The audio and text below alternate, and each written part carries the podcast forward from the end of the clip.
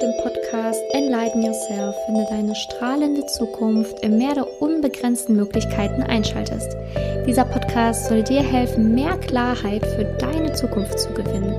Mein Name ist Simonia Niga, ich bin Autorin, Podcasterin, Liebescoach und begleite dich hier in meinem Podcast. Heute habe ich einen wirklich sehr besonderen Gast da, nämlich die liebe Katharina Pommer.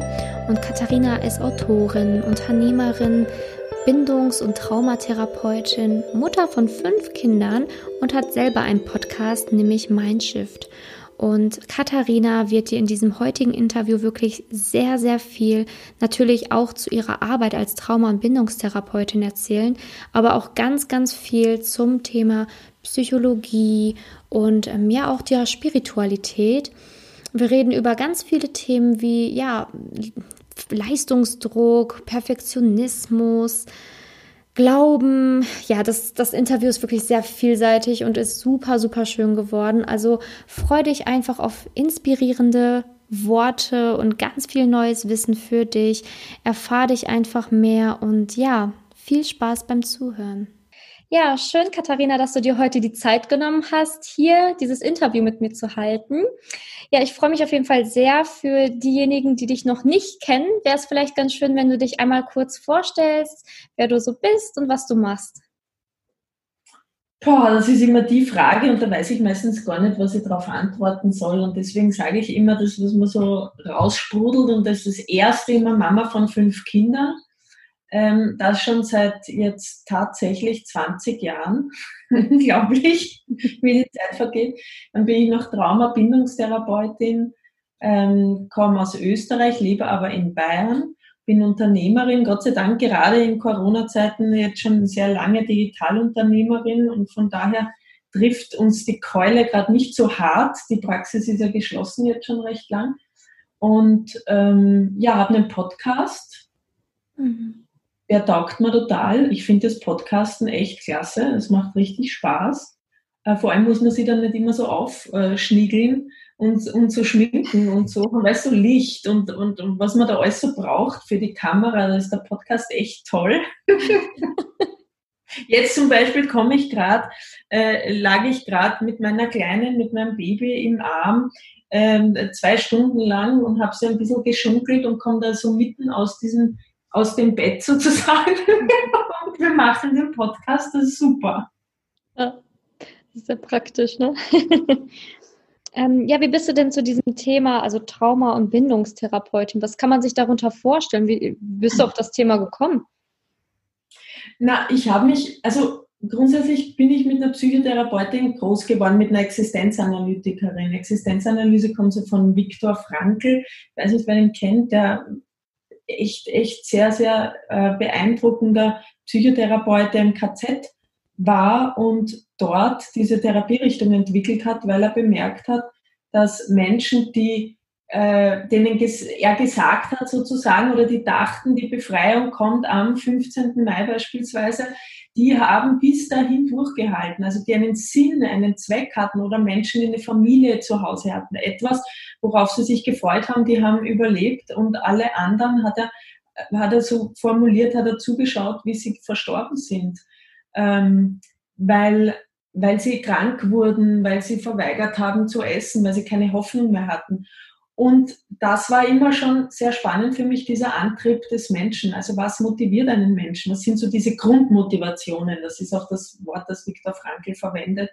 Und wann hat ein Mensch wirklich äh, Kraft zu leben? Und das ist oftmals, wenn er eine compelling future hat. Also wenn er etwas hat, worauf er blicken kann in Freude in froher Erwartung. Und das merken wir ja jetzt gerade auch während der Zeit von Corona, wie unfassbar haltlos und, und ähm, orientierungslos Menschen werden, wenn man ihnen keine compelling future gibt. Also kein, okay, bis dahin und dann ist wieder alles gut. Und gerade diese, diese Unsicherheit, in der wir uns befinden, die sorgt natürlich auch für Unwohlsein, für Unruhe, für, für auch langfristig Trauma. Also Trauma ist alles, was den Menschen überfordert. Und da kann man nicht sagen, na, Trauma ist jetzt nur ein Schicksalsschlag, ein schwerer oder Kriegssituation oder ein Unfall, sondern Trauma kann auch sein, wenn, ähm, wenn sich, weiß ich nicht, ähm, ein, ein Mensch verabschiedet äh, und in eine andere Stadt zieht beispielsweise. Also alles, was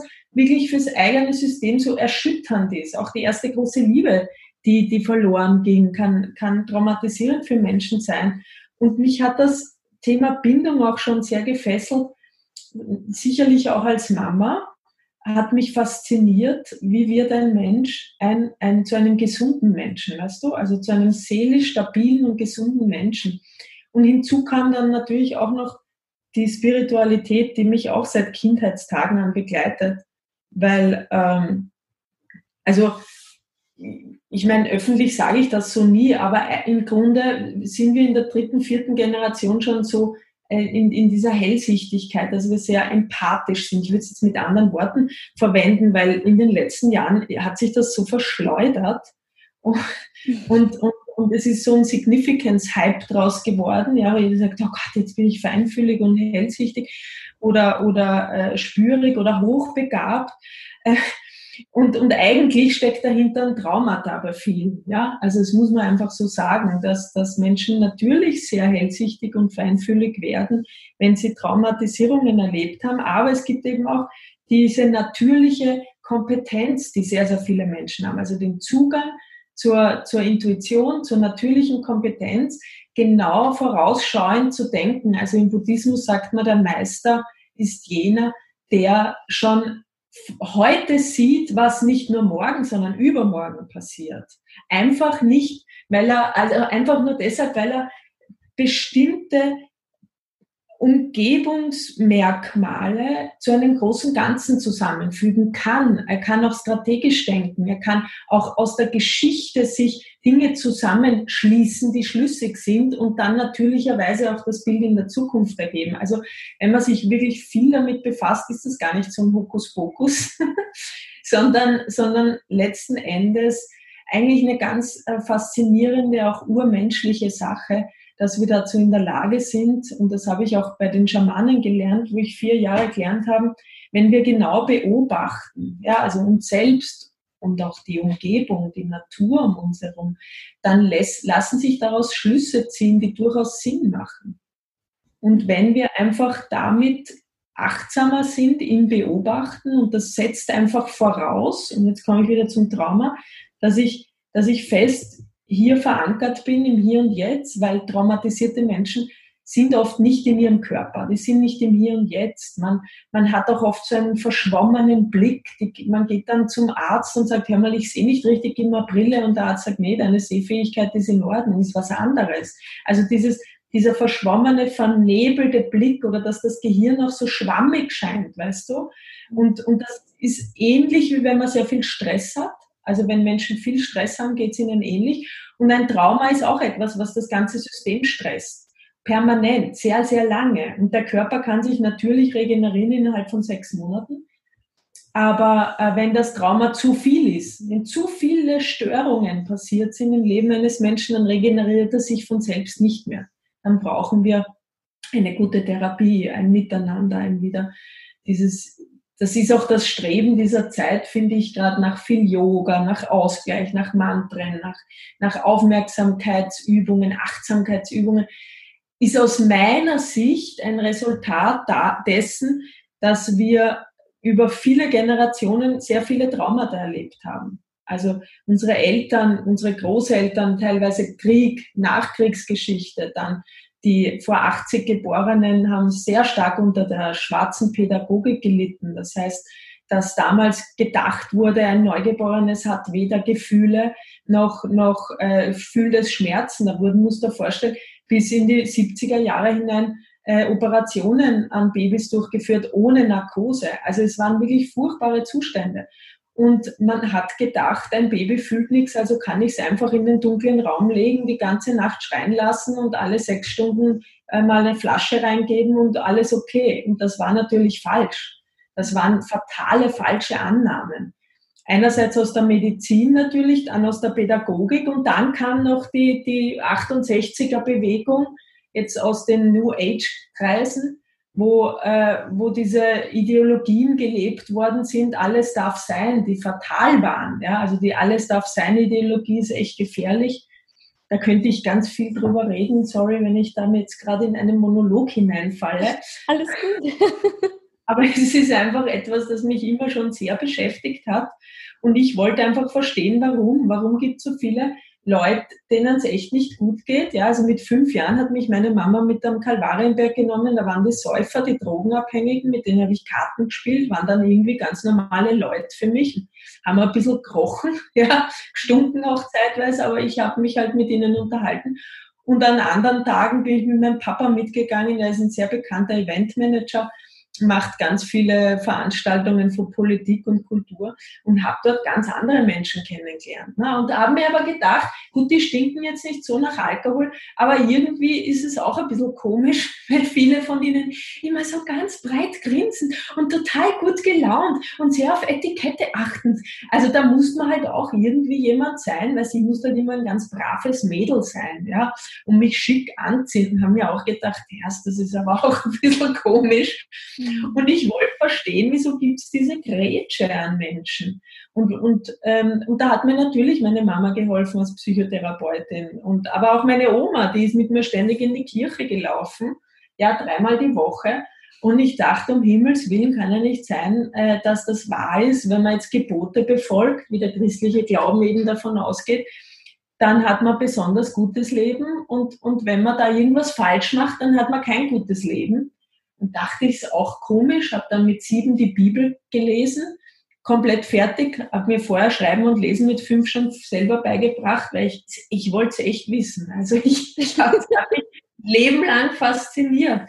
Und jetzt als Ergebnis muss ich sagen, es ist schon echt spannend, der Mensch, und der ist noch sehr jung erforscht. Also wir wissen bei Weitem noch nicht alles.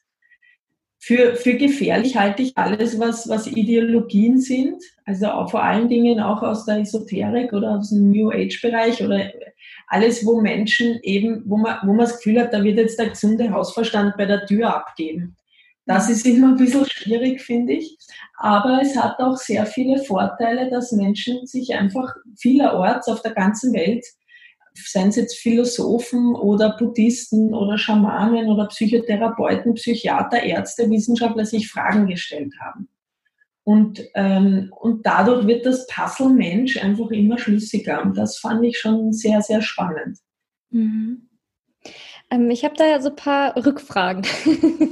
du hast ja jetzt ja. sehr, sehr viel ähm, erzählt und sehr viel Wertvolles und auch, ähm, ja, vielleicht muss ich das ein oder andere noch mal ein bisschen tiefer erfahren. Also Du hast gesagt, ein Trauma ist eine Erschütterung und ähm, viele wissen vielleicht auch gar nicht, dass sie ein Trauma haben, gehen dann zum Augenarzt und sagen, hör, sag mal, was ist hier los? Wieso kann ich nicht gut sehen? Und wollen irgendwie eine Antwort vom Außen haben, was denn vielleicht sein kann, warum man vielleicht jetzt, sage ich mal, eine körperliche Beschwerde hat woher weiß ich denn, was ein Trauma ist? Weil, ähm, also ich kenne das so aus der Psychologie, also ich bin nicht so tief in dem Thema drinne, aber ähm, ich habe schon öfters mal gehört, wenn man ein Trauma erleidet, dann ähm, löscht das Gehirn das. Also gefühlt unterdrückt es das, damit man da nicht immer dran denken muss, damit es letztendlich, damit das Leben irgendwie weitergeht. Ne? Also dass, wenn Kinder irgendwie ein Trauma erleben, also wirklich was Schlimmes erleben wie Misshandlung oder sowas, dass sie das gar nicht, äh, sich gar nicht mehr daran erinnern können später. Und wenn sie dann da reingehen in die Thematik, dann finden die das im Nachhinein heraus. Ähm, also wo, woher weiß ich denn, dass ich zum Beispiel ein Trauma erlitten habe und dass das vielleicht ähm, der Grund ist, weswegen mein Leben so ein bisschen aus dem Ruder äh, läuft? Das müssen wir vielleicht ein bisschen runterdeklinieren. Weil das, was du beschrieben hast, ist ein klassisches Beispiel. Also das hat der Mensch schon sehr intelligent gemacht. Das ist so eine Überlebensstrategie dass Menschen, die natürlich in der frühen Kindheit äh, Misshandlung, Missbrauch erlebt haben, ähm, auf eine Strategie zurückgreifen können. Und, und das ist die der Verdrängung. Das heißt, man, man, man verdrängt, ja, also man und, und verschiebt das Problem auf etwas anderes. Also viele Kinder sind dann wahrscheinlich vielleicht extrem verhaltensauffällig oder haben eine ADHS-Diagnose bekommen sie oder, oder sind äh, schulisch sehr, sehr schwach. Ähm, da sind wir in der Bindungsforschung schon so weit, dass wir sagen, okay, wir, man schaut da jetzt nochmal anders hin und sagt, ist da vielleicht ein Geburtstrauma passiert? Muss ja keine Misshandlung oder, oder mhm. Missbrauch, sondern kann etwas ganz, ganz Sensibles einwirken. Ich meine, man muss sich vorstellen, dieses kleine Menschlein, das da geboren wird, ist unglaublich sensibel. Also sicher ist der Mensch auch ein robustes äh, Wesen, sonst wäre man nicht äh, so alt. Also die Menschheitsgeschichte wäre nicht so alt, aber doch auch sehr, sehr sensibel. Und es kann für ein, für ein Babylein schon ein, ein großes Trauma sein, wenn es jetzt dann mit der Saugglocke aus Mamas Bauch herausgerissen wird. Ja? Und dann kann man später nicht einordnen, warum schreit es jetzt so viel oder wieso hat es dann später noch äh, Schwierigkeiten in der Schule, was ist da los? Und oftmals wird dann auch schon auch also nicht, nicht immer ausreichend geguckt und sehr schnell der Stempel ADHS drauf gestempelt, was auch nicht immer sinnvoll ist. Aber ich meine, das zeigt letzten Endes, wie ratlos man noch ist oder wie wenig, ist schon viel erforscht, ja, also mich richtig verstehen, aber doch auch noch viele, es ist noch immer eine Blackbox, ja, also jeder Mensch interpretiert es anders. Ich meine, das Schöne am, am Überlebensmodus ist, an der Überlebensstrategie, wir haben jetzt gerade viele Menschen, die sind sehr im Verstand, sehr hochfunktionales Ich, können irrsinnig viel Leistung bringen, also auch gerade die Nachkriegsgeneration, die nach dem Krieg dazu in der Lage war, ganz Deutschland wieder aufzubauen, Industrie anzukurbeln, Erfindungen, Ingenieurwesen. Also Deutschland war da wirklich immer ganz vorn. Warum? Weil, weil der Mensch gesagt hat, auf der emotionalen Ebene, oh mein Gott, das Leben habe ich nicht geschafft, da war irrsinnig viel Trauma, ja, ich musste hungern, ich musste Angst um mein Leben haben, ich musste um meine, meine Existenz fürchten und auch die meiner Liebsten. Also was mache ich damit? Ich meine, viele sind daran natürlich zugrunde gegangen und haben dann das verdrängt und im Alkohol ertränkt beispielsweise, aber die anderen haben es umgelenkt in dieses super Funktions-Ich und haben geschaffen, also Leistung erbracht. Und das sehen wir jetzt auch noch, dass wir in einer unglaublichen Leistungsgesellschaft noch immer leben. Ich persönlich führe das großteils auch zurück, dass wir eben tatsächlich vor 80 noch diese schwarze Pädagogik hatten, wo vielfach Kinder, Babys überhaupt nicht feinfühlig und äh, äh, weit entfernt von, von guter Bindung äh, großgezogen wurden.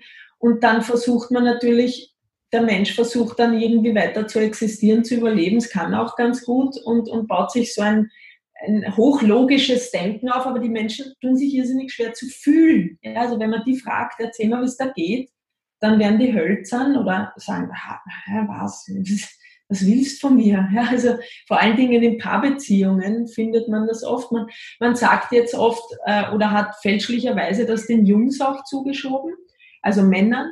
Aber das liegt auch natürlich vielfach der Erziehung zugrunde, dass äh, gerade in Paarbeziehungen sagen Frauen oft, Ma, der ist überhaupt nicht einfühlsam und der versteht mich nicht, der ist nicht emotional und der ist immer nur in seiner Lösungsmodus.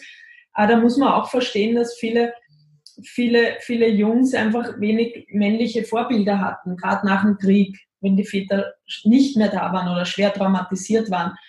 Und es gibt eine Schweizer äh, Ärztin, die hat festgestellt, dass Traumata weitervererbt werden über zwei, drei, vier Generationen. Also selbst wenn einem selber kein Trauma passiert ist, wird es weiter vererbt, weil es der Mutter passiert ist und die Mutter oder die Großmutter einfach noch ihre Weltsicht an uns weitergibt. Ja, also es kann ein hier ein total entspanntes Leben gewesen sein für das Kind, das weder misshandelt noch geschlagen worden, aber es fühlt einfach, puh, die Welt da draußen ist irgendwie trotzdem gefährlich und es kann sich das gar nicht erklären. Und wenn man dann aber in der Biografie nachschaut, der Ahnen, also wenn wir jetzt in die Epigenetik reingehen, dann stellen wir schnell fest, uh, da gab es bei der Mutter oder bei der Großmutter oder in, in noch weiter zurück, also dritte, vierte Ahnenreihe, gab es massive Traumata, wie äh, Flucht, wie äh, verloren gegangene Kinder, Abtreibungen äh, oder Totgeburten, die nicht verarbeitet wurden, Misshandlungen, Missbrauch, was auch immer. Und ich habe viele Klienten in meiner Praxis, die sagen, hey, eigentlich weiß ich gar nicht, warum es mir nicht so gut geht. Ich sollte doch glücklich sein. Ich habe eh alles. Ja? Und dann äh, fühlen sie sich wirklich schlecht. Sie haben auch Schuldgefühle dem Leben gegenüber, ihren Eltern gegenüber, weil sie nicht so glücklich sind, ja, und, und weil sie nicht nicht alles so rund läuft in ihrem Leben und, oder weil sie viele Fragen stellen und gar nicht wissen, warum sie diese ganzen Fragen stellen. Und oftmals wird da einfach auch ein Traumata, das äh, weitergereicht wurde, aber verdrängt wurde, jetzt aufgearbeitet. Und das ist auch wichtig zu wissen. Deswegen, ich, ich, ich lege jedem ans Herz. Also ich habe mir mit 16 Jahren schon meine eigene Psychotherapie vom Taschengeld bezahlt. Ich fand, ich, ich fand das immer irrsinnig spannend. Und ich würde es auch jedem ans Herz legen, einfach da echt ein bisschen Forschung zu betreiben. Gerade wenn man merkt, boah, entweder ecke ich mit anderen immer an. Ja, also offensichtlich hat jeder, der mir begegnet, oder zum Großteil, ein Problem mit mir außer ich, ich finde mich total super, dann wäre es ein guter, guter Zeitpunkt zu schauen, hm, vielleicht ist das nicht immer so äh, passend, dass ich mich so super finde. Oder man sagt, äh, ich sollte eigentlich glücklich sein, aber ich bin es nicht. Ich will da mal nachschauen, woran es liegt. Mhm. Und, und auch wenn man viele Schuldgefühle hat. Also verdrängte Traumata haben auch oft viel mit Schuldgefühlen zu tun. Und das beantwortet vielleicht jetzt auch deine Frage, wie merkt man das? Also man merkt, wenn man das Gefühl hat, man kann nicht präsent sein. Also man ist, es muss immer irgendwer zu einem sagen, hallo, hast du mich gehört? Und sagt, oh, Entschuldigung, ich war im Kopf ganz anders. Also dieses berühmte ins Nahenkastel schauen, sagt man in Österreich, dieses in, in, so verträumt in die Ferne blicken und gar nicht da sein können. Oder wenn man permanent im Stress ist und gar nicht zur Ruhe kommt. Oder wenn man sehr, sehr phlegmatisch und antriebslos ist über einen langen Zeitraum, ähm, wenn man wirklich merkt, boah, ich, ich weiß, ich sollte mich um diesen blöden Finanzamtbrief kümmern, aber ich schieb's jetzt noch fünf Wochen raus. Oder wenn man zum Beispiel sich schwer tut, Entscheidungen zu treffen. Also wenn man wirklich, es gibt sehr viele Menschen, die echt Probleme haben damit und da schlüsselte ich auch immer die Eltern auf, die Erziehung auf, weil einfach 30 Prozent von dem, wer wir jetzt sind, macht unsere, machen unsere frühkindlichen Ereignisse oder Erfahrungen aus. Und das denken noch immer viele nicht dran. Na klar, weil sie sagen, bitte, ich kann mich an nichts mehr erinnern. Aber gerade dann, wenn ich mich an nichts mehr erinnern kann, sollte ich schon auch mal äh, sagen, na, vielleicht habe ich da irgendwas verdrängt oder will da was nicht wahrhaben. Oder wenn wir idealisieren, ist auch ein guter Anhaltspunkt. Das heißt, wenn wir sagen, bei mir in der Kindheit war alles super und die Mama war so toll und der Papa auch. Und man fragt dann nach, na ja, was war denn genauso toll? Na, alles, alles. Also das ist Idealisieren, da kann man nicht konkret werden. Man, man stülpt äh, den, den Eltern so ein heroisches äh, ja, Kostüm, legt man über die Schulter. Und, und da ist auch oftmals einiges an Verdrängung mit am Spiel. Aber weißt, Simone, das ist immer so leicht gesagt. Viele Menschen haben das natürlich auch, wie du auch richtig gesagt hast, zum eigenen Schutz irgendwo vergraben in sich, weil sie es einfach gar nicht, gar nicht aushalten konnten, ja, da hinzuschauen. Und gerade als Kind, das ist was wirklich Gutes, dass man viele Verdrängungsmechanismen hat.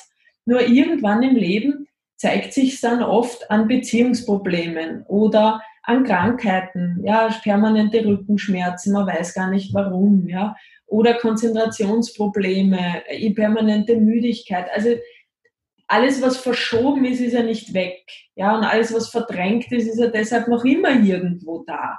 Und das bahnt sich, das schützt uns in der Kindheit ganz gut, da macht es auch Sinn. Aber irgendwann als Erwachsener fällt uns das dann ganz schön auf die Schuhe, vor allen Dingen, wenn wir uns nie mit uns selber beschäftigt haben. Mhm. Ähm, ich habe da noch eine Frage zu. Also ich habe mal so eine äh, spirituelle Ahnenaufstellung gemacht, aber ich mhm. muss sagen, dass das also mich jetzt wirklich nicht immens weitergebracht hat. Da ging es auch um gib dein Ahnen Geschenk und danach ist alles wieder tutti, ne? Danach ist wieder uh, Friede, Freude. mhm. Und irgendwie dachte ich mir, okay, ich habe das gemacht. Ähm, aber ich muss sagen, ähm, vielleicht bin ich da also ich war da sehr skeptisch danach, ähm, weil ich einfach gemerkt habe, okay, vielleicht hat es ja irgendwas angestoßen, aber ähm, wirklich, wirklich tiefe Heilung ähm, hat es nicht gegeben. Ne? Und, Na, wie super, dass du das sagst, Simone. Danke ja. für das Und deswegen, ich bin, also ich bin nicht passiert gegen irgendwelche Aufstellungen, aber ich habe halt einfach gemerkt, dass es nicht reicht. Wenn man irgendwo zu einer Aufstellung geht, man macht das, ne, man geht zu einer spirituellen, die macht da so eine Aufstellung, übergibt da ein paar Geschenkchen und dann tschüss, ne? Ähm, ich habe für mich, das ist für mich sehr unbefriedigend gewesen und da wollte ich fragen, wie ist es denn in deiner Arbeit? Also wahrscheinlich ist da eine Sitzung auch äh, überhaupt nicht ausreichend. Kann ich mir das richtig vorstellen? Ja, das kannst du so vorstellen. Ich meine, schau, was will denn der Mensch? Was versucht er? Der sagt, hey, ähm, ich, jetzt gehst du in ein Haus rein und merkst, boah, da schaut's echt aus. Da habe ich gar keine Lust reinzugehen. Na, dann machst du am liebsten die Tür zu, gehst raus und sagst, das kaufe ich nicht. Wenn du noch viele andere Optionen hast, ist das ja kein Problem. Aber wir haben halt unsere Seele, unser Körper, wir haben halt nur das eine. Jetzt müssen wir irgendwann in dieses Haus reinlaufen. Und wenn da jemand an der Türschwelle uns die Hand um die Schulter legt und liebevoll sagt, hey, pass auf, kein Problem. Ja, mit nur einem Zauberstab und du musst nur das eine Ding machen und dann ist alles wie, wir haben heute Bibi und Tina geschaut, meine Kinder und ich, und die sagt immer Hex, Hex und plötzlich ist alles wieder gut, ja. Und das, das fasziniert Kinder, aber es fasziniert auch Erwachsene natürlich. Wer will sich schon die Hände schmutzig machen und die ganze Hütte, die, die ausschaut, wie geht, von oben bis unten wieder leer räumen eigenhändig. Das ist anstrengend und das ist eigentlich etwas, also der Mensch, der funktioniert eigentlich ganz einfach. Kurz, wenn ich ausholen darf. Ja. Da gibt es drei Ebenen. Die erste ist der Bauch. Und der Bauch, wenn, wenn viele sagen, hör auf dein Bauchgefühl und mach das, was dein Bauch sagt, ist das der größte Blödsinn, den es überhaupt gibt. Das ist echt gefährlich, weil der Bauch, der hat nur eins im Sinn, der will Lust maximieren und Unlust vermeiden. Das heißt, der Bauch steht vor diesem Haus und sagt, boah, ich habe überhaupt keine Lust drauf, da jetzt reinzugehen und irgendwas dran zu machen. Können wir nicht irgendwas anderes? Und dann ein, einer sagt, na, ich schieb den ganzen Dreck zum Nachbarn rüber, dann geht's mich nichts mehr an. Das machen wir ja auch oft. Ne? Wir sagen, du bist schuld mhm. und kümmer du dich um mein Problem. Und die anderen stehen davor und, und die sagen, ah, ich habe überhaupt keine Lust, ich lasse die Tür einfach zu und schlafe im Garten. Geht ja auch, ne? Das ist das, das sind die Menschen, die so neben sich stehen, wo man das Gefühl hat, oder sie bauen eine Maske. Also der Perfektionismus beispielsweise ist eine Maskierung der Menschen. Ich baue mir eine Maske, die angenommen ist, wo ich das Gefühl habe, so werde ich akzeptiert, so mögen mich die Menschen. Wenn ich das demaskiere, also im Garten zum Beispiel ist es aufgeräumt, ja, aber wenn irgendeiner mit mir ins Haus reingehen will, sage ich, oh mein Gott, nein, das sicher nicht ja, dann findet man tausend Ausreden. Und, und die Dritten, das sind die Narzissten, die sagen, boah, mein Haus ist perfekt, das ist wunderschön, dass das gar nicht verdient, dass du da reingehst, weil das wird dich umhauen, ja, das ist der Wahnsinn, dieses Haus. Und dann gibt's halt Menschen, die, die sagen, die fallen halt sehr leicht und dann gibt's noch die Gruppe, die so überwältigt ist, dass da einfach so viel Arbeit wartet und die gar nicht mehr gar nicht mehr sehen können, dass das Haus eigentlich eine tolle Grundsubstanz hat dass das richtig schön ist, dieses Haus und auch ein tolles Grundstück hat und einfach nur ein bisschen ausgemistet und geputzt gehört ähm, und, und an sich überhaupt nichts kaputt ist sozusagen. Und die fallen natürlich dann sehr leicht auf diese Hänsel- und Gretel-Hexe herein, die sagt, kommt nur rein, ich verspreche euch, wenn ihr zu mir kommt, dann äh, ist das mit einem, ihr brauchst nur diesen einen Stein bei dir tragen oder du musst nur diese eine, eine Geschenk energetisch den Ahnen geben und dann ist alles gut. Und das ist immer Unsinn. Mhm. Also ich meine, das sagt mir schon der gesunde Hausverstand. Ich, ich, ich glaube zutiefst daran, dass das, woran wir glauben, das wird sich auch in unserem Leben einfach als wahr erweisen. Ja, also wenn ich, wenn ich absolut davon überzeugt bin, ähm, dass, dass äh, ein Zauberstab mir dieses Haus ähm, leer räumen kann, dann werde ich das Gefühl haben, ich werde das Haus aufmachen und auch wenn es noch immer so ausschaut wie vorher, werde ich das Gefühl haben, es ist viel aufgeräumter als vorher. Und das ist dann auch schon was Gutes, weißt du?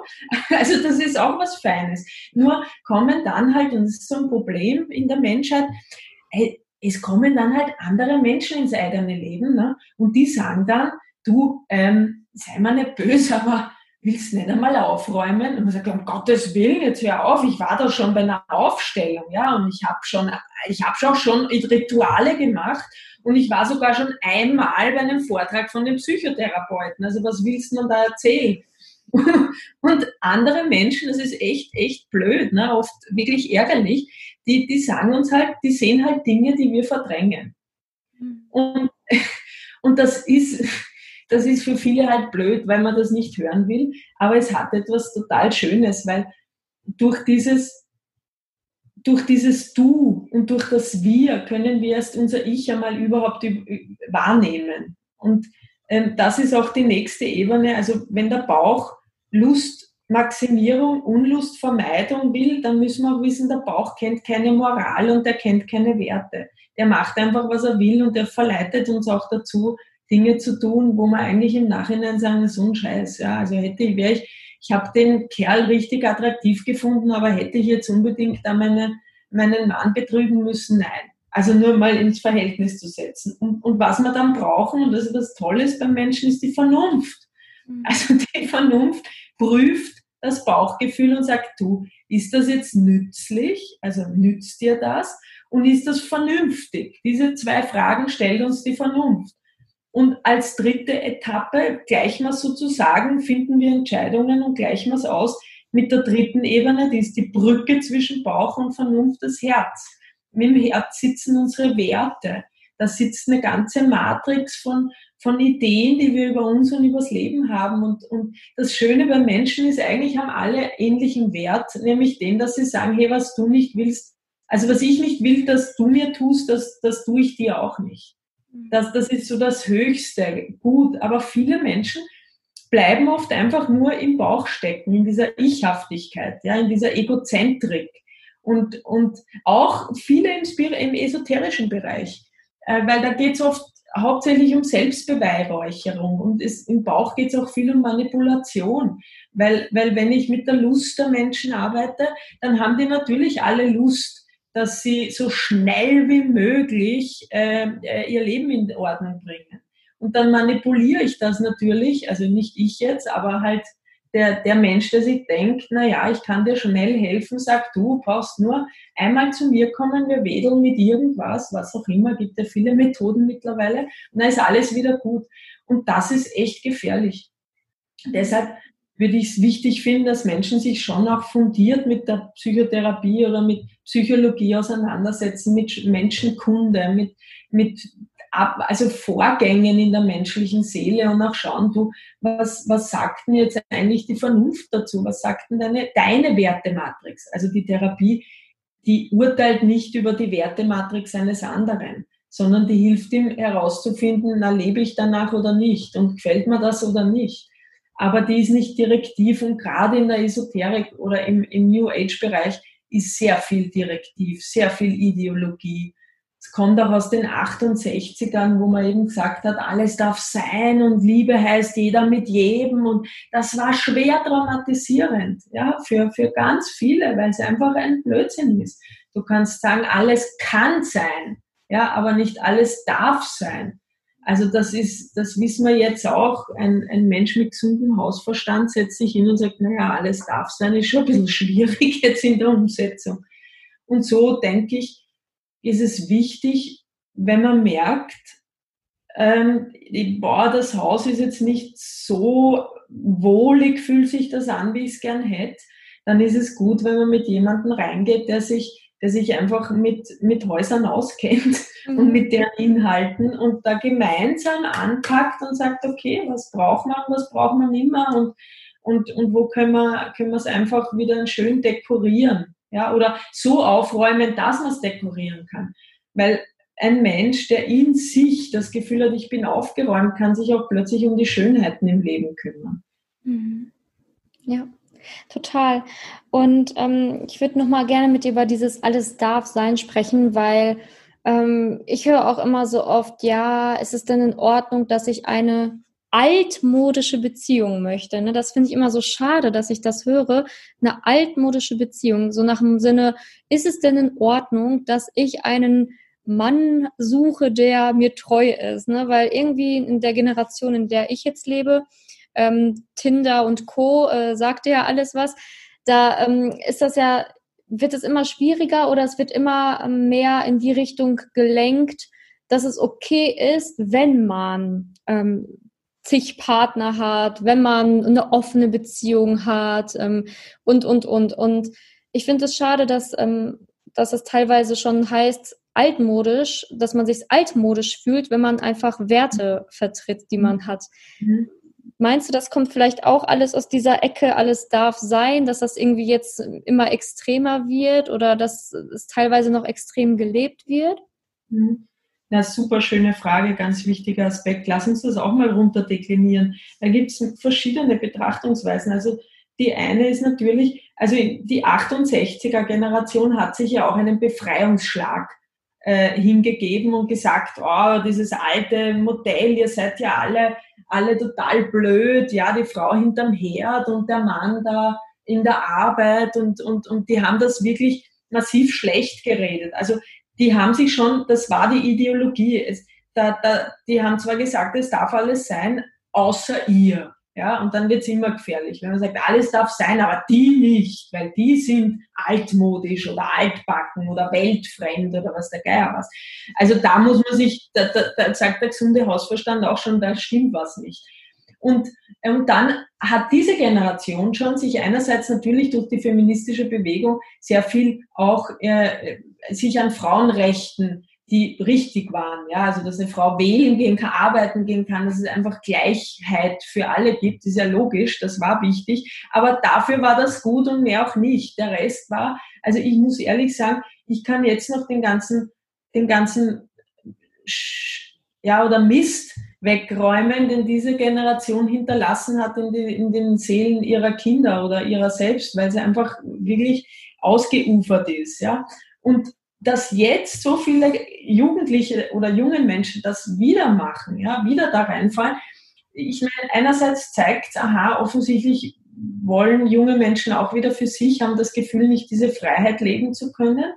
Aber andererseits hat es auch viel mit dem Perfektionismus zu tun. Also mit dem, und, und schauen wir uns das genauer an. Also was ist Perfektionismus? Und das sehe ich schon bei sehr vielen jungen Leuten.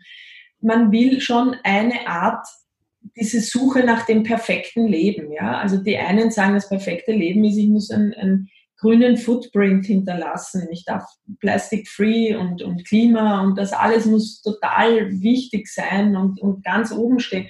Die anderen sagen, nein, ich, ich, ich bin total vegan und das reicht mir, ja, aber es muss einfach vegan sein. Und die Dritten sagen, ich brauche aber ein gescheites Studium, ich will, ich will äh, reisen, ich will, äh, manche sagen auch, ich will kein Zuhause haben, vielleicht mal ein Tiny House, aber ich, ich sage mich von allem los, ich reise um die Welt, ich bin ein, Backpacker, ich bin ein Online-Entrepreneur ähm, und, und digi digitaler Nomade sozusagen und gehe mal durch die Welt.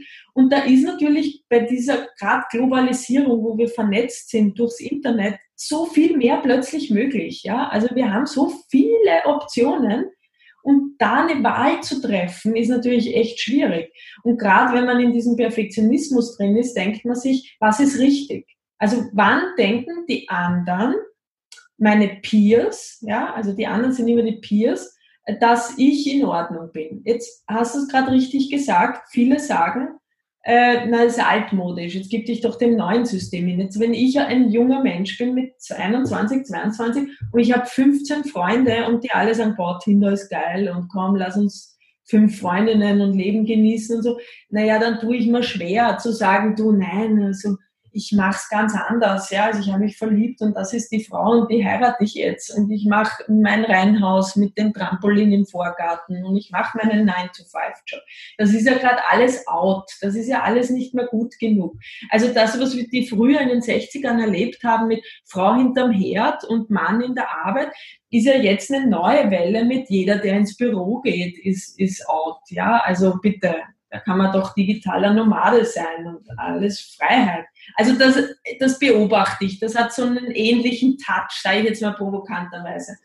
Und sich da durchzusetzen mit einer Haltung, die im Grunde sehr gesund ist. Ja, also fürs Menschsein ist es was unglaublich Gesundes, zeigt uns auch die Psychologie, wenn wir die erforschen in der Vergangenheit, da kam kaum Gutes raus, jetzt für die Seele der Menschen mit diesen, ich habe mal zehn parallel, ja, das, das hat sich, muss ich ganz klar sagen, nicht bewährt. Das hinterlässt viele Spuren, das hinterlässt viele Opfer, das hinterlässt viel Schmerz, viel Verletzung. Da gibt's nie Gewinner. Also wann immer man eine 3, 4er, 5er Konstellation hat, auch wenn sich äh, Polyamore jetzt äh, ähm, sehr hoch schreibt und sagt, na, aber ich liebe zwei Menschen und ich liebe drei Menschen und wir kommen alle gut klar. Das, das ist, äh, wenn du das tief ergründest in der Psychotherapie, hat bei mir noch keiner da am Sofa gesagt, ja, mir geht's richtig, richtig toll. Also in der ersten Stunde schon. Aber dann, wenn man ein bisschen ehrlicher mal die Maske fallen lässt, dieser Ideologie, dann sagen sie, boah, eigentlich, jetzt ganz ehrlich, es ist echt hart. Ne? Also es ist wirklich anstrengend. Und es tut weh und es verletzt. Und, und dieses Zulassen des Spürens, dass mich was verletzt, was vermeintlich gerade modern ist, das wäre eigentlich der Befreiungsschlag, der Gesunde. Und wieso kam es so weit? Perfektionismus entsteht dann auch, weil vieles instabil ist. Also viele Familien einfach, die Eltern dieser jungen Menschen haben sich getrennt, die haben sich scheiden gelassen.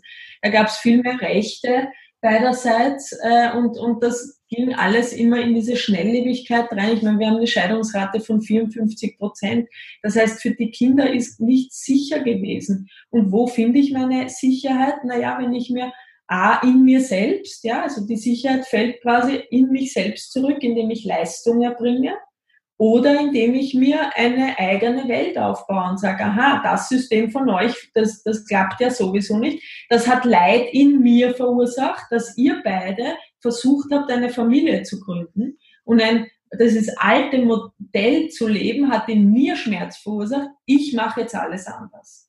Mhm. Weil dann muss ich mich diesem Schmerz ja gar nicht mehr stellen, weißt du, wenn ich mich nicht mehr auf das einlasse. Und das ist, das ist aber leider kein so ein gescheiter Weg, ja, weil, weil man da auch verschiebt und sagt, ähm, ich, ich gehe jetzt einfach, man verdrängt, ja, ich gehe jetzt einfach einen ganz anderen Weg und mache es viel, viel besser. Und dadurch ist man auch nicht bei sich, sondern immer im Außen und will beweisen, dass man es besser macht als die Eltern oder besser als alle anderen.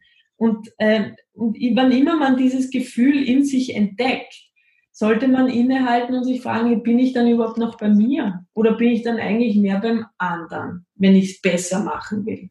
Mhm. Und ähm, was gibt's denn dann da, was, was würdest du denn dann so für Tipps geben für die ja, neue Generation, also für, damit man halt wirklich, ich sag mal, eine schöne Beziehung führen kann? Was ist so das Wichtigste dann? Weil ähm, wir sind ja geprägt von ganz vielen Sachen, nicht jetzt nur, dass ähm, man vielleicht in einer Familie aufgewachsen ist, wo, wo die Eltern sich äh, geschieden haben. Ähm, man ist ja auch noch geprägt von diesen ganzen, ähm, von der ganzen Scheinwelt, ne, von Instagram und Co. Und man hat ja als ähm, junger Mensch schon ja viele viele Schwierigkeiten, weil man nicht ganz genau weiß, was ist denn die Realität, was ist denn wirklich wahr oder was ist denn wirklich echt. Ja. Ähm, was hast du da für Tipps? Danke, Simone, dass du das ausdrückst, weil das geht ja jetzt gerade auch vielen so während der Corona-Krise, ne, dass man auch sagt, was ist denn jetzt wahr, was ist denn fake, was ist real, woran kann ich mich orientieren? Und das zeigt eigentlich diese Not, ich will mich orientieren. Also ein Mensch braucht Orientierung und Halt. Und gerade wenn man diesen Halt nicht gefunden hat im Außen, dann, dann schaut man halt, okay, wo, wo kann ich ihn finden? Und ja, wie wir schon gesagt haben, A, in, in Leistung erbringen. Also viele junge Menschen die, die, wenn du sie fragst, was machst du jetzt als Ferialjob oder als Praktiker, dann sagen die was, na, was gut in meinem Lebenslauf ausschaut. Aber nicht, die machen nicht das, was, wo sie sagen, das macht mir Spaß, da habe ich Begabung, da habe ich Fähigkeiten, das, das ist vielleicht auch etwas, das die Welt brauchen könnte, ja, so wirklich im Dienst sein, sondern das ist etwas, was halt gut ausschaut. Und, und so ist es vielleicht auch mit, mit, mit vielen Dingen. Wann immer wir das Gefühl haben, wir schaffen uns etwas an, sei es jetzt eine Beziehung oder ein Job oder eine Ideologie oder eine Vorstellung, der, der gut ausschaut für andere oder wo ich gut dastehe, und das hat viel mit Insta und Social Media zu tun, dann bin ich schon mal nicht mehr ganz bei mir. Also die, die Frage wäre, was passt denn für mich? Und diese Frage ist so verdammt schwer zum also beantworten, wenn man diese Wertematrix nicht bekommen hat. Und da gibt's natürlich auch viel, viele Eltern, die auch so in diesem Digitalisieren und Internet und Workaholic und nach draußen und Leistung bringen und narzisstische Gesellschaft, ich meine, die, die war im Konsumwahn, ja, da war sie einfach gerade, wir waren richtig, wenn wir zwei Autos vor der Tür hatten und wenn wir viermal im Jahr in den Urlaub verlegen konnten. Wenn ein Pool im Hintergarten steht, dann ist es richtig. So, was hat das eigentlich bedeutet? Na, selten ein gemeinsames Mittagessen mit den Kindern. Selten ein, ein drüber sprechen, hey, wie geht's dir, wie fühlst dich? Oder auch eine Wertematrix mitteilen. Also ich, ich beispielsweise rede unglaublich viel mit meinen Kindern und wir haben oft philosophische Gespräche die ganze Nacht oder wir gehen gemeinsam da um den See und, und, und dann jungen Menschen muss man quasi Raum geben, sich auch zu reflektieren, auch mit Älteren, auch, auch mit Menschen, die wirklich auch ihre Lebenserfahrung weitergeben und die gelernt haben, ma, Gott, früher dachte ich auch höher, schneller, weiter. Und ich verstehe, dass du den Drang in dir hast, aber vielleicht schau mal, was ist denn wirklich wichtig. Jetzt habe ich gelernt, Beziehungen sind wichtig, zum Beispiel. Also und nicht die Ich-Haftigkeit, sondern wirklich Beziehung heißt, und da kommen wir zur Bindungstherapie, du. Also diese Fähigkeit auch dich zu sehen. Und es ist ja ein Blödsinn, wenn man sagt, ich kann nur dich lieben, wenn ich mich lieb. Zuerst. Also ich, ich kann dir gut was geben, wenn ich selber mich voll fühle, ja. Aber ich kann mich nicht dich lieben, nur weil musst du erst mich selber lieben, weil mich selber liebe ich sowieso. Jedes, jedes gesunde Baby, das auf die Welt kommt, liebt sich selbst. Dem ist es völlig wurscht, ob die Mama aufs Klo muss oder schlafen will. Das schreit und sagt, ich, ich, ich, ich brauch's jetzt. Also das hat der Mensch eigentlich in sich, ja.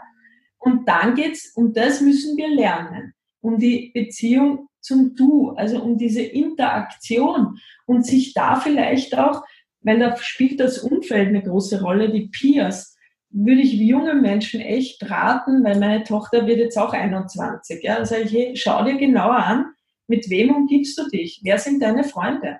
Was machen die mit ihrem Leben? Was denken die übers Leben? Äh, weil das prägt. Das ist auch wissenschaftlich nachgewiesen. Also das macht einen Großteil unserer Prägung aus, wo mit, also es, es hat einen Einfluss, jeder, der das jetzt hört, das macht was mit dir. Und es macht auch was mit mir, ob du jetzt nickst oder die Augen verdrehst oder den aufstellst und gehst, das macht was mit mir.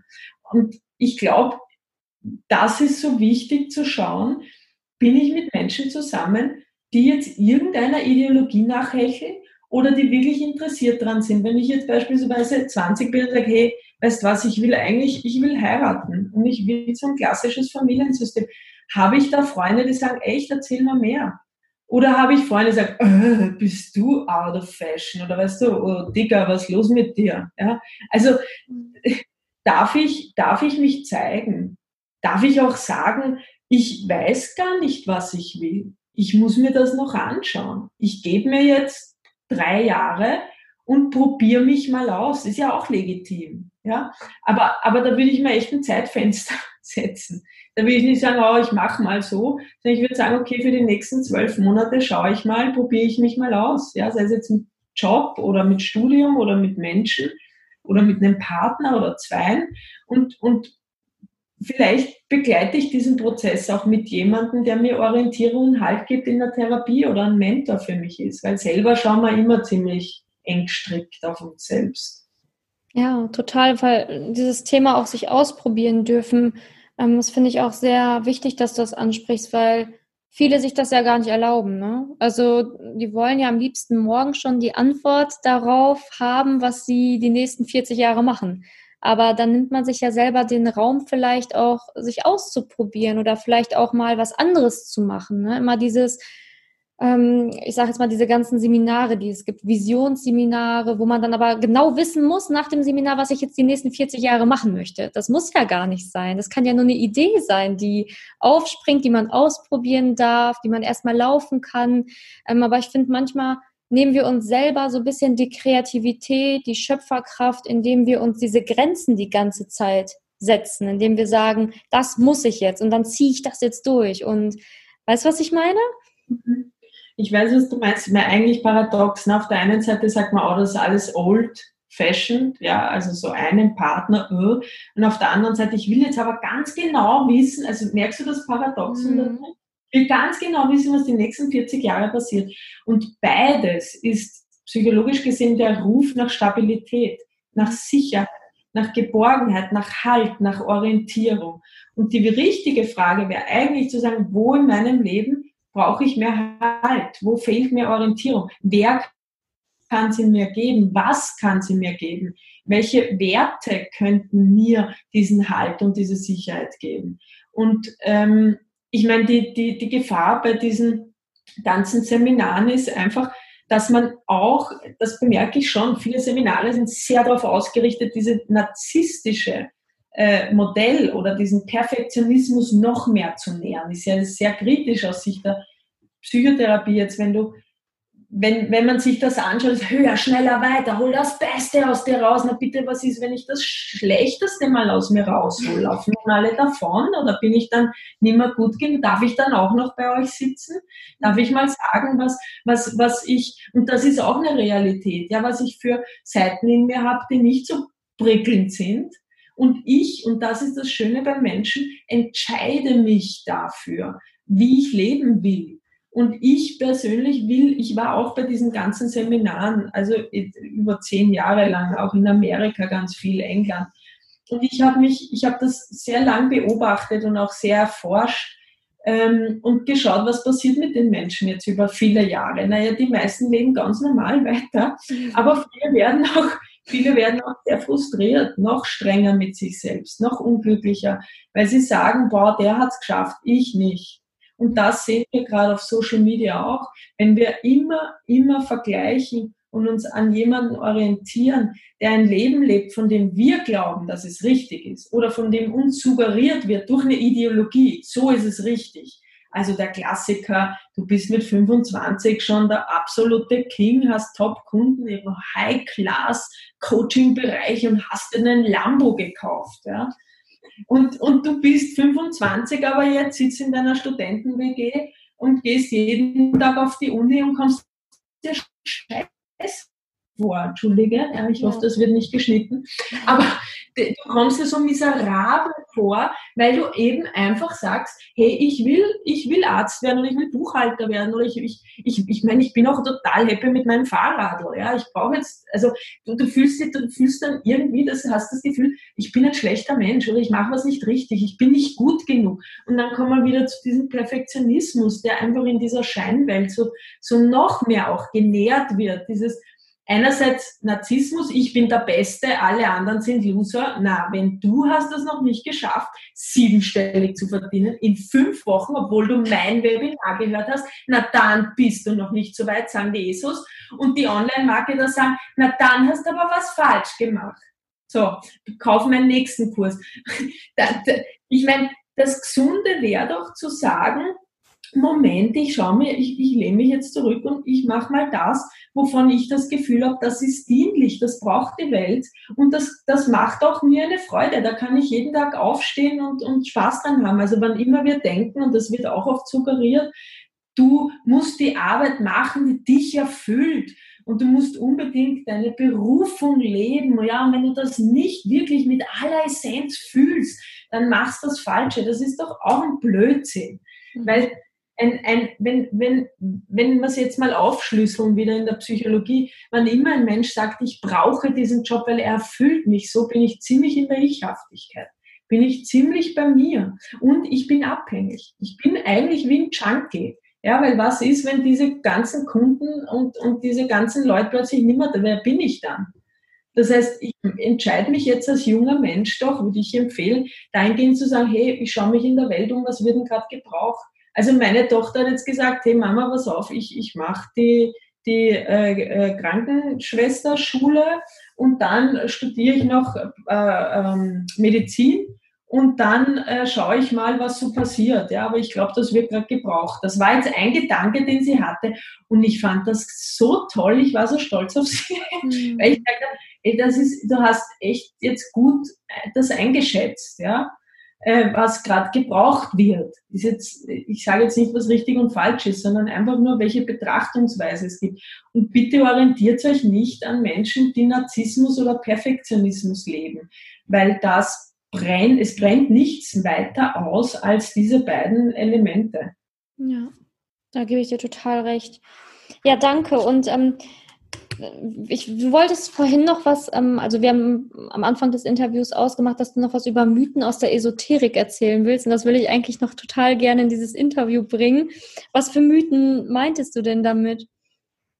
Naja, einerseits natürlich diese Alles darf sein Lüge, die finde ich ganz schwierig.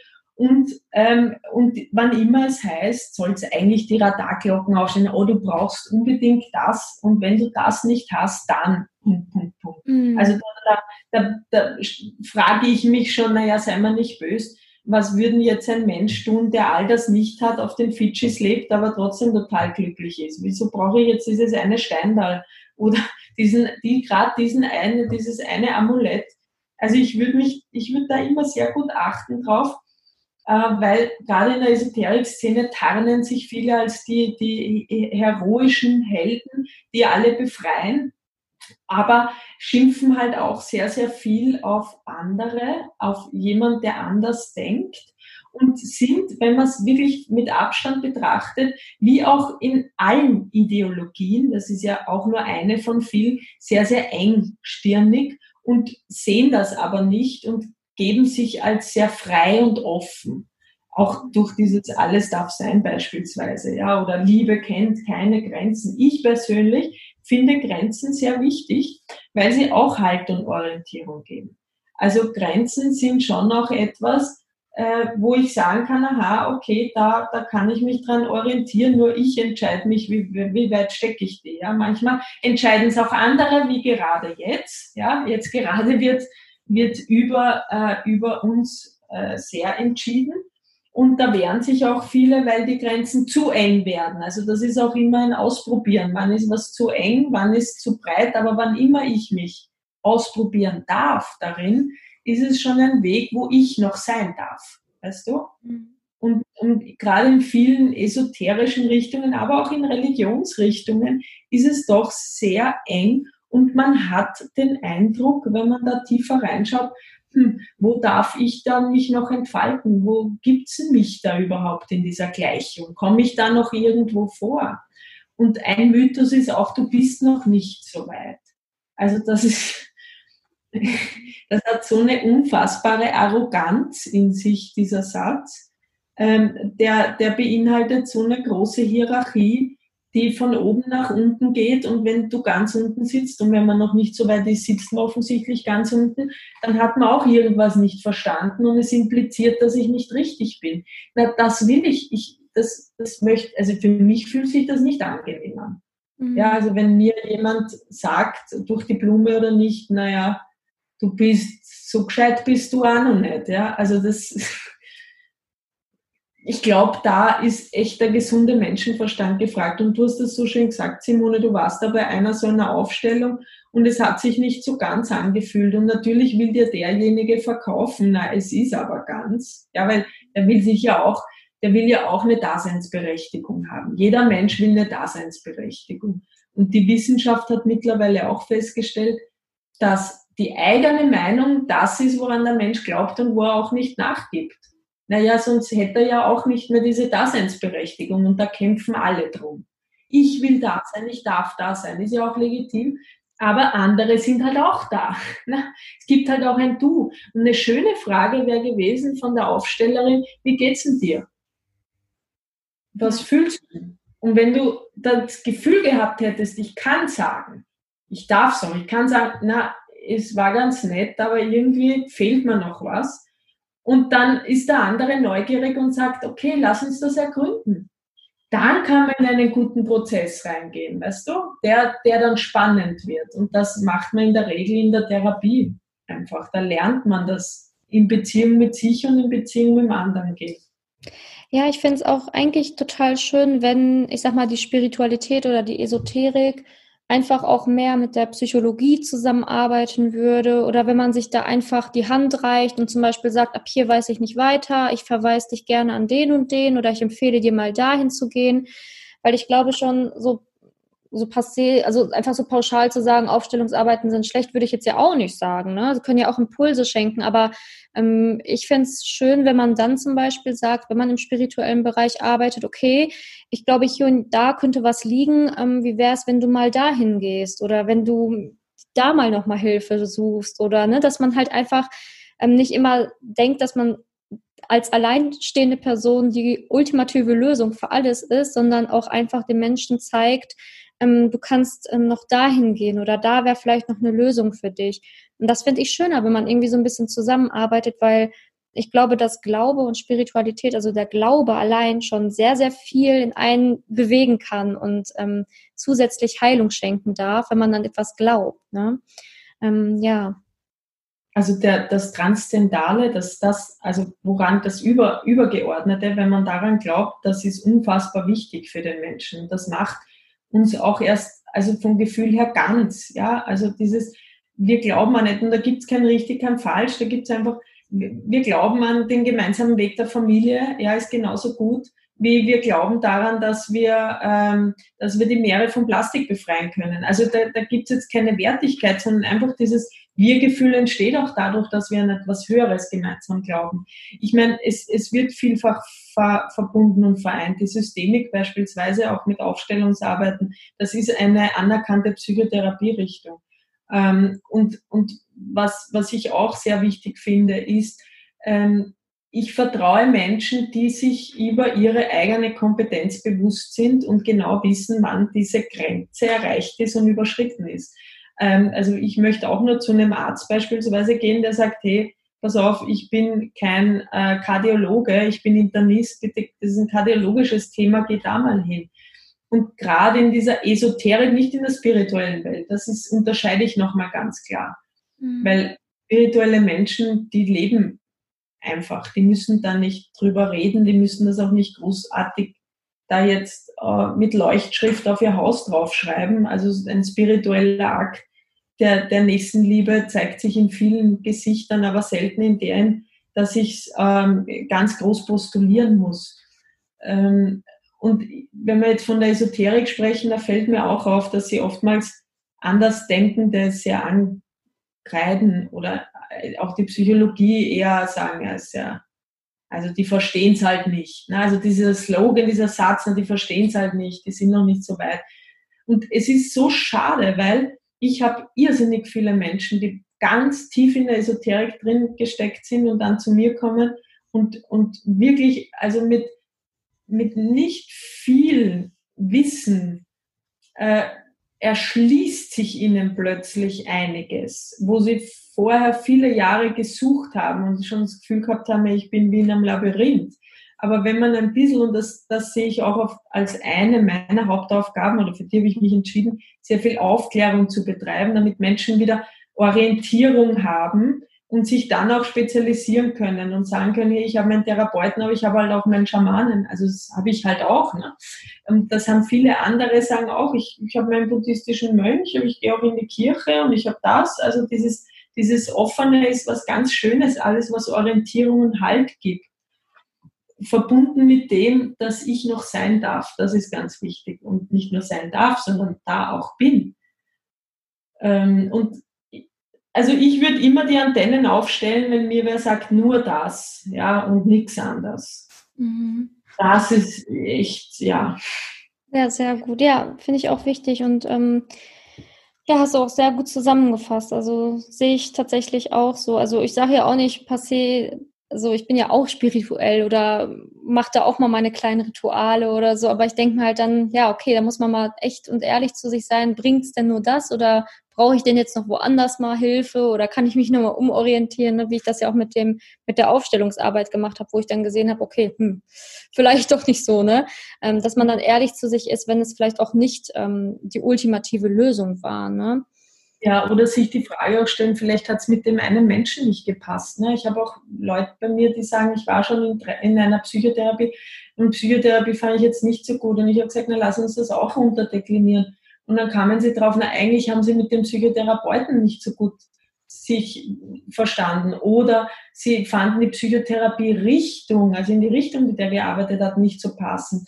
Also da ist auch immer wichtig, sich mehr Fragen zu stellen, zu sagen, was genau hat mir da gefehlt, was genau hätte ich da gebraucht. Und, und ähm, so hat ja jeder eine, eine, Gott sei Dank, eine Daseinsberechtigung. Und wir haben die freie Wahl und das ist das Schöne am Menschsein. Ja, ja, total. Ja, also das, ja, wir sind ja jetzt schon, die Zeit schreitet voran, wie ich sehe. Ah, ja, wir hatten echt super viele interessante Themen. Und ähm, ja, ich habe jetzt noch drei Abschlussfragen an dich, weil wir jetzt schon so ein bisschen äh, in der Zeit im Verzug sind. Was kannst du denn für einen Tipp geben, wenn man jetzt, ich sag mal, Angst vor der Zukunft hat? Weil mein Podcast soll ja auch ein bisschen so die Ängste vor der Zukunft nehmen, ein bisschen mehr Gelassenheit schenken. Was kannst du da für einen Tipp geben jetzt ähm, für den Zuhörer oder der Zuhörerin? Meinst du jetzt ähm, generell oder aktuell wegen Corona? Ähm, wir können vielleicht die aktuelle äh, Lage mal reinnehmen. Ist vielleicht auch mal ganz spannend, ja. habe ich noch nicht gemacht. Also aktuell ist es ja wirklich so, dass ganz viele Menschen Angst haben. Einerseits natürlich auch, weil es sehr geschürt wurde durch, durch die Regierung und andererseits auch, weil da einfach ein, ein bisher unbekannter, also selbst SARS-1 gab es schon, ja, SARS-Viren gab es auch schon lange, aber das SARS-2 ist jetzt nicht nur einer, sondern es ist eine ganze Familie, ist sozusagen ein Clan. Der ist noch nicht erforscht, da weiß einfach sehr wenig erforscht, da weiß man noch sehr wenig drüber und das macht Menschen, wie gesagt, immer ängstlich. Ich weiß da wenig drüber, was passiert da jetzt und deshalb gab es jetzt auch so, so Maßnahmen, die am Anfang ganz schlüssig waren und jetzt mittlerweile immer ein bisschen kunterbunter werden. Ne? Das zeigt auch die Ratlosigkeit äh, bei, bei allen, auch in der Politik. Und ähm, da finde ich den Satz immer schön, ich, ich, ich weiß es nicht. Ja, also auch in der Zukunft, ich, ich weiß es nicht. Ich kann heute ja in Wahrheit nicht sagen, was morgen passiert. Ich kann mh, hm, die Richtung lenken. Ja, wenn ich auf, dem, auf einer Pferdekutsche sehe, kann ich jetzt steuern, wo wir jetzt in zehn Meter hingehen. Ähm, aber die Wahrheit ist, jetzt im Moment fahren wir halt nur auf, auf Sicht. Ja? Also wir, wir tasten uns wie auf einer nebelbefahrenen Straße äh, vor. Und was macht man? Die Geschwindigkeit reduzieren und achtsamer werden. Achtsamer mit dem, was, was ich jetzt gerade im Moment brauche, mit den Menschen, die um mich herum sind, mit dem, was es jetzt zu tun gibt. Und keiner kann uns sagen, es ist einfach die Wahrheit und die macht großteils Angst, was, was in einem Jahr sein wird. Das werden wir erst, unsere Kinder, wenn die, meine kleine Tochter, wenn die 25 ist, wird sie es wissen, also in den Geschichtsbüchern nachlesen, wird sich mit Einsätzen nicht mehr daran erinnern können. Aber dann können wir mit Gewissheit sagen, ja, das war alles richtig, was passiert ist, oder nein, das war nicht richtig. Das ist schon mal ein gutes, erdiges Eingeständnis. Also sich zu sagen, ich, ich weiß es nicht und muss ich auch alles wissen. Also muss ich tatsächlich wissen, wie es jetzt da für den Rest der Welt weitergeht oder reicht schon, wenn ich, wenn ich schaue, wie könnte es denn jetzt für mich weitergehen? Mhm. Also ich meine, wie will denn ich jetzt morgen leben? Und, und was, was ich jetzt gerade so spannend finde, ist auch, ich habe mir äh, gestern Abend die Frage gestellt, wenn, wenn wir jetzt sehen, auf was wir alles verzichten müssen, was machen die Menschen danach, wenn sie wieder alle Freiheiten haben? Ich glaube, es ist eine Chance, zu filtern, was ist ihnen wirklich wichtig. Ich hoffe es, dass sie die Dinge tun, die ihnen wirklich, wirklich wichtig sind und dass sie auch den Mut haben, das zu tun, was sie schon lange aufgeschoben haben. Beispielsweise die Weltreise. Ne? Die haben wir schon ewig aufgeschoben und sich jetzt denkt, puh, jetzt mache ich es. Also nicht aus Angst, dass man es verpasst, sondern aus einem Antrieb heraus und sagt, hey, jetzt, jetzt mache ich es. Oder vielleicht auch Dinge verwerfen von denen man immer dachte, also der Lamborghini jetzt vor der Tür, der hilft da nichts. Also ich meine, äh, vielleicht die, die, die Frau an deiner Seite und die Kinder schon. Ja? Also jetzt mal ganz provokant gesagt, wenn ich jetzt Single war und immer nur darauf aus war, in den Clubs auszugehen und tolle Autos und Wein, Weib, Gesang, also alles, was der Bauch gern hat, äh, und mich jetzt fragt, es war doch eine einsame Zeit auch. Und, und ich, ich, ich, vielleicht mache ich jetzt das, was ich nie dachte, ich gründe eine Familie. Aber einfach, weil ich es wirklich verstanden habe, was, was ich im Leben will. Und ähm, ich meine, wann immer man Angst hat, was morgen passiert, ist ganz wichtig, sich zu fragen, was kann ich denn heute tun, damit das Schlimmste, was ich befürchte, morgen nicht eintritt. Also ich habe zum Beispiel vor drei, vier Tagen einen Brief an die Bundesregierung geschrieben, einen offenen, und, und habe da eine Petition gestartet, die mir sehr wichtig war und habe gesagt, okay, was kann ich jetzt in einem sehr, äh, also in einem, ich habe einen sehr höflichen Ton gewählt und einen sehr, sehr, der, der mir eh auch entspricht, muss ich sagen. Und äh, weil ich gesagt habe, okay, was kann ich, ich, mit Hass, mit Zorn, mit Wut haben wir noch nie was erreicht. Also in der Menschheitsgeschichte, wenn wir eines gelernt haben, auch von dem ähm, Nelson Mandela beispielsweise, dann ist es, dass wir durch dieses friedvolle, klare Aussprechen der Wahrheit am weitesten gekommen sind. Und wenn wir da noch beharrlich sind, dann denke ich, kommen wir ganz weit und auch wieder in eine Realität, die für uns angenehm ist. Mhm. Und das wäre so ein Wunsch, so ein Aufruf, legt mal bitte etwas die Spitzensperre nieder und, und ähm, besinnt euch auf das, äh, was ihr wirklich wollt und fragt euch, wen muss ich mit mir in mein Boot holen, damit sich das auch realisiert. Und ins Boot mit Waffen holen ist immer Mist. Ja, aber ins Boot mit Intelligenz und Smartness holen ist immer der feinere Weg. Mhm. Habe ich jetzt ein bisschen durch die Blume vielleicht gesagt, aber ich glaube, es kam an. Danke.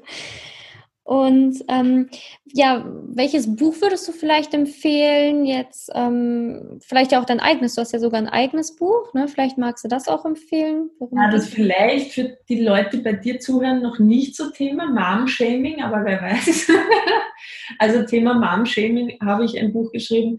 Also wie, wie man als Mama mit ungerechtfertigter Kritik und ungefragten Ratschlägen umgeht. Äh, das ist echt ein großes Thema. Äh, mit dem habe ich mich jetzt lang beschäftigt. Das kommt jetzt raus im September. Durch Corona auch ein paar Monate nach hinten verschoben. Aber es ist was Schönes, ähm, um die eigene Mama auch zu verstehen, um auch sich vielleicht vorzubereiten auf die eigene Mutterschaft. Man muss noch gar nicht Mama sein. Es ist ein, sehr, ein Buch, das sehr viel erklärt, auch aus der Psychologie und vielleicht auch eine kleine Reise in die Vergangenheit sein kann, eine angenehmere. Ähm, also vielleicht doch auch etwas für die jüngere Generation. Meine Tochter hat es mal mit Begeisterung gelesen.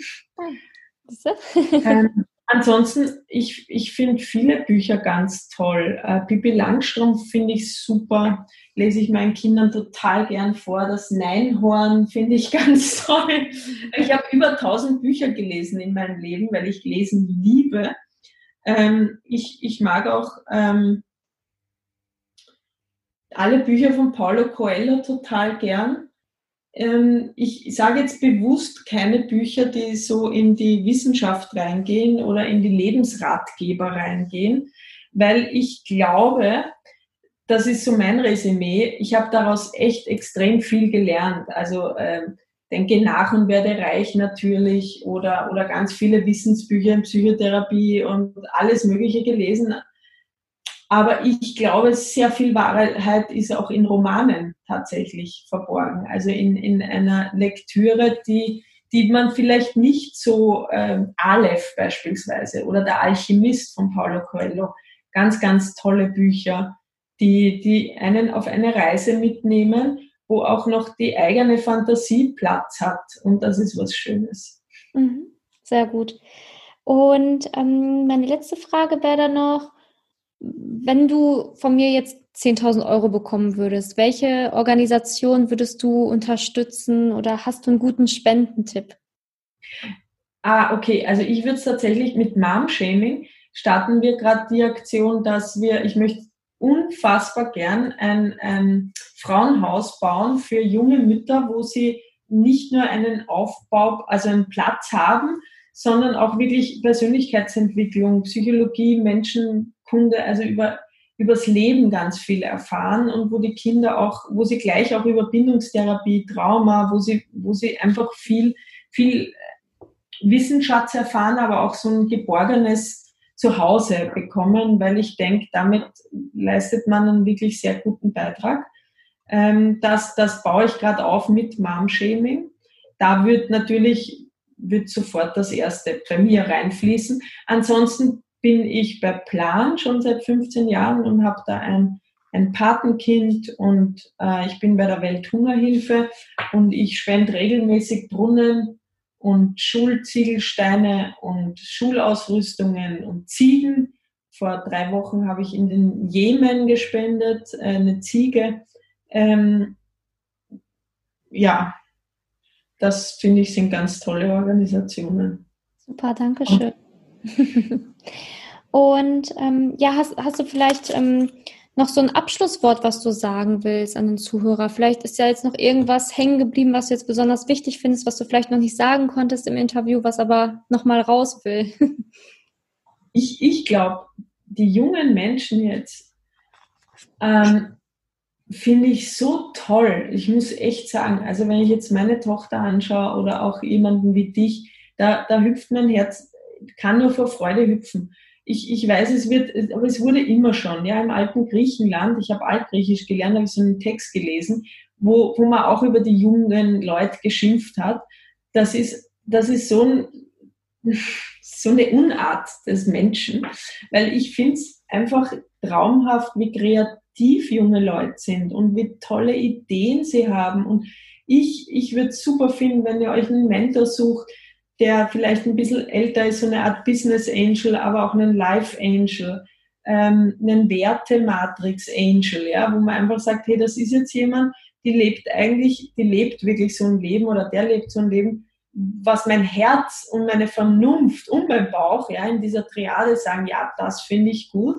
Und, und da frage ich, äh, wie hast du das gemacht? Oder hol mir ein paar Tipps und einfach nur zur Orientierung, nicht um zu kopieren, sondern nur als, als Leitbahn rechts und links, dass ich weiß, hey, das ist mein Rahmen und ich kann mich bei jedem Schritt, den ich gehe und jede Entscheidung, die ich treffe, fragen, bin ich noch innerhalb meiner eigenen Vorstellung, meiner eigenen Matrix. Und ähm, das ist so ein schöner Feedbackgeber, finde ich. Und ich finde, also ich, bitte, bitte geht mit euren Ideen raus und gebt euch mit, mit inspirierenden Menschen, die euch wirklich sich für euch interessieren und, ähm, und, und ja, ich, ich finde euch toll. Also kann ich jetzt gar nichts anderes sagen. Danke, total schön, dein Abschlusswort. Ja, ähm, wo kann man dich denn finden? Also deinen Podcast verlinke ich auf jeden Fall in den Show Notes, Website womöglich. Ähm, noch irgendeine Plattform, die ich erwähnen soll in den Show Notes? Also ich, ich, ich also auf, auf, Facebook ist natürlich für die neue Generation nichts. Instagram bin ich aber auch. und LinkedIn und so, ganz, jetzt nicht so ganz aktiv, aber, aber Insta ähm, und im Podcast. Okay. Auf der Seite einen Blog schreibe ich, den finde ich ganz spannend. Ja. Super, verlinke ich dich auf jeden Fall überall. Danke für das Interview. Vielen lieben Dank. Ja, und danke auch dir, dass du heute zugehört hast. Ich hoffe, die Folge hat dir sehr gut gefallen. Du kannst sehr, sehr gerne dich mit Katharina in Verbindung setzen. Alle ihre Kontaktdaten findest du in den Show Notes. Gerne kannst du mir auch, wenn dir die Folge gefallen hat, eine kurze Rezension hinterlassen. Fünf Sterne geben, da freue ich mich immer sehr. Dann wächst nämlich der Podcast weiter und weiter. Und wenn dich das Thema Beziehungen und Liebe auch jetzt noch weiter interessiert, kannst du natürlich auch gerne in meinen neuen YouTube-Kanal reinschauen. Da beleuchte ich das Thema Liebe auch immer sehr stark mit der Spiritualität. Und wenn dich das interessiert, freue ich mich auch auf deinen Besuch und wünsche dir jetzt noch einen wunder wundervollen Tag. Enlighten yourself, deine Simone.